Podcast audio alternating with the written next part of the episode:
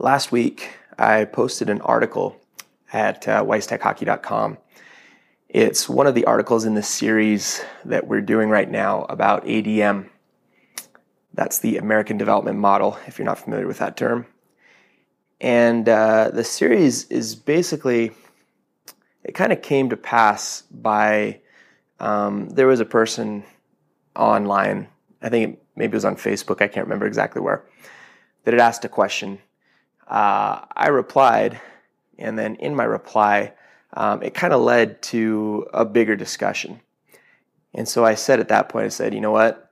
There's actually quite a bit to talk about here. And uh, so instead of going through it here on Facebook, I'm going to make some articles, a series of articles that will dive in a little bit deeper on some of my concerns with the American development model.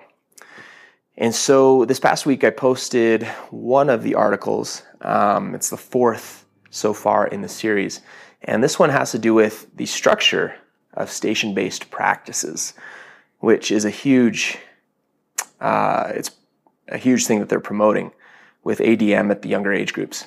Um, so, in that article, I talked about a number of different things.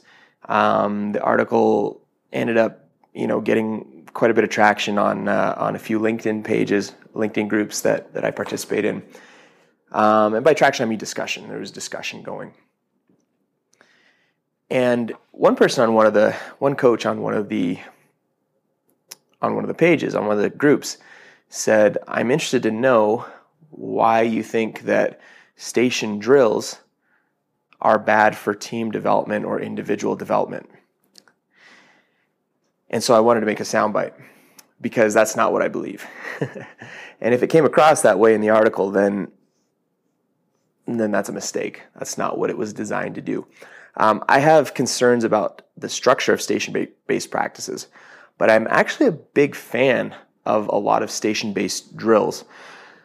I should probably call them small area drills, not to be confused with small area games, small area drills where there's um, you know a specific skill being worked on and developed within a confined space. I actually really like that. Um, in fact, there's I, I, use a lot of drills that are small area drills. A lot of skill drills, a lot of you know puck control, a lot of different stuff with that.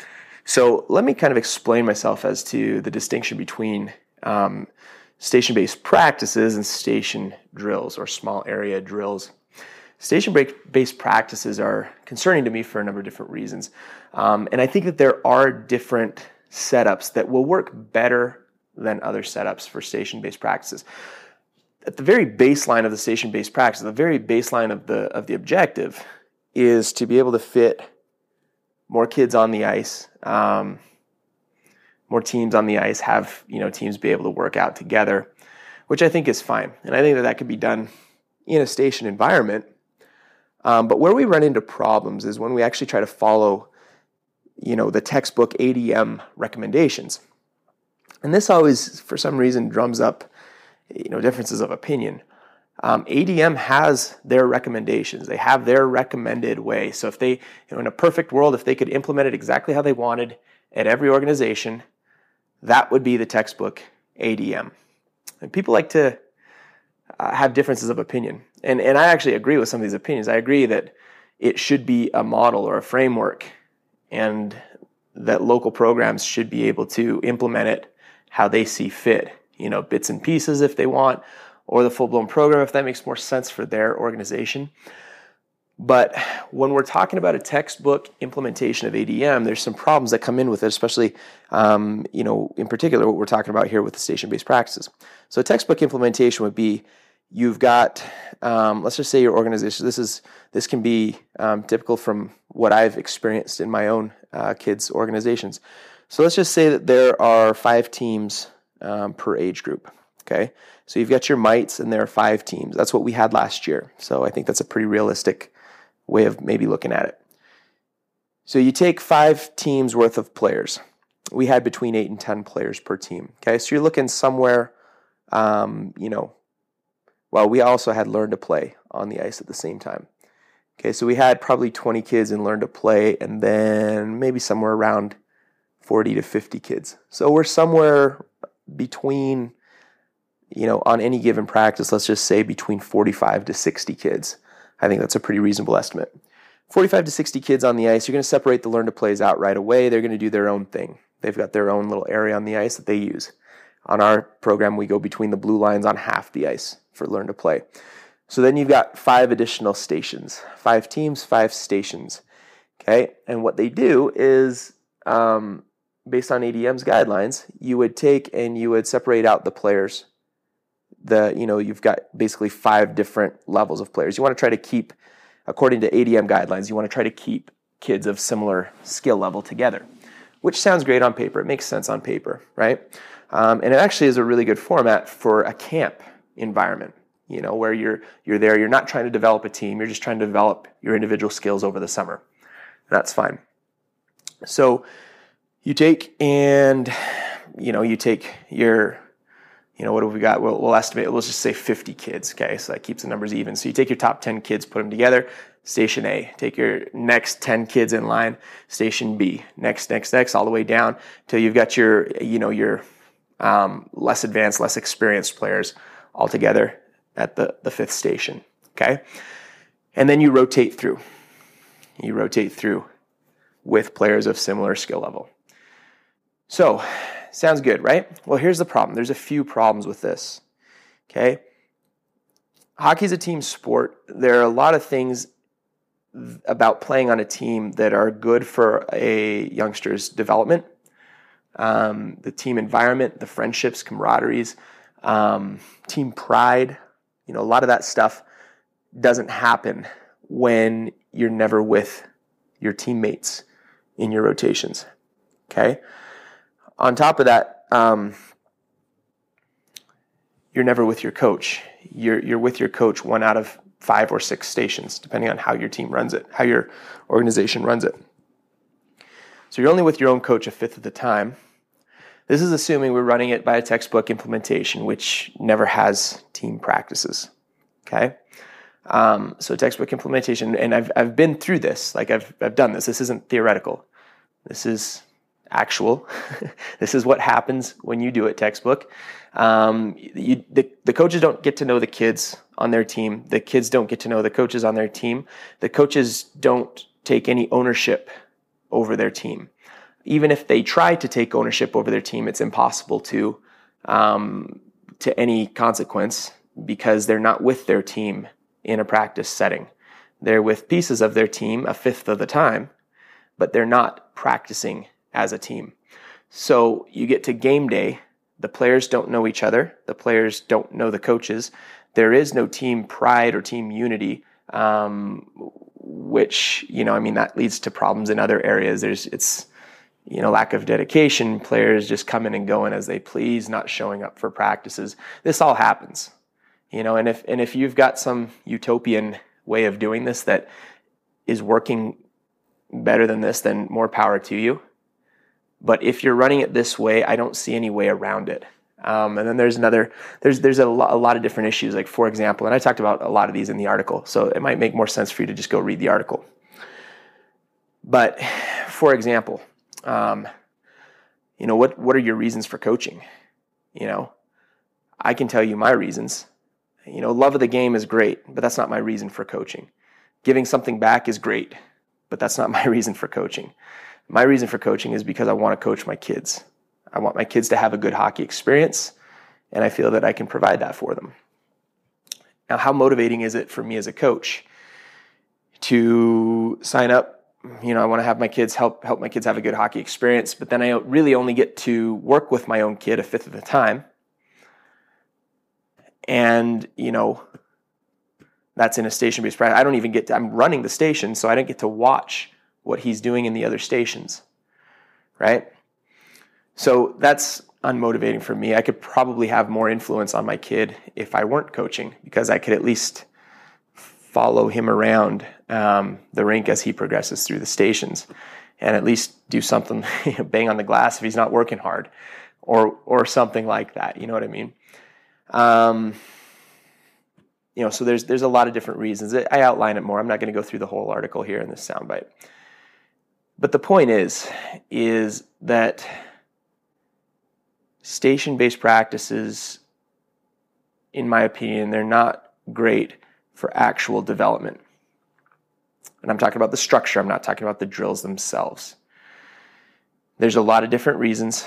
I've kind of gone through a few of them. Another one is, is uh, lack of continuity from station to station, right? So a kid might be uh, doing a drill wrong or skating with his legs straight, and one coach corrects it, and then six minutes later he's on to the next station where he goes right back to his old habit, and the new coach running that station either doesn't notice it or doesn't know how to correct it or doesn't say anything.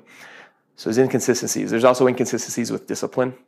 You know, you have a kid messing around in line, and maybe one coach gets after him, but uh, you know, maybe he fixes it for a bit, but then goes to the next line and keeps doing the same bad behavior. Or back to the coaching side of things, and I've actually, you know, call call it how you will maybe you're more noble than I am, but have you ever had a situation where the kid is, you know, screwing around, causing trouble, and uh, it gets to the point where you've told him once, you've told him twice, you're about to send him off the ice, but then you look up at the clock and you realize, ah, oh, there's only another 30 seconds left in the rotation. I can handle him for another 30 seconds and then pass him off to the next coach, right? So that kind of stuff happens. And uh, it's, you know, I just, I don't see it as being in that mentality and that atmosphere. I don't see it as really being possible to not have it happen that way. So my recommendation would be um, you can still run a station practice if it's about the numbers, if it's about fitting kids on the ice. I'm not against it, especially at mites. You know, mites don't need they don't always need a full sheet of ice. I think there are times where a full sheet of ice comes in handy. Um, but you can get by with a mite practice easily and have a very good practice in stations. Um, but what I would recommend is that you either don't do a rotation.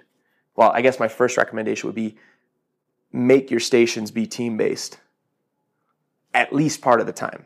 Okay, I'm not I'm not even against having you know the occasional skill skill practice where you lump up lump in the you know the best players with each other and whatnot. But at least some of the time you need to have team practices. Okay? So group the kids as teams.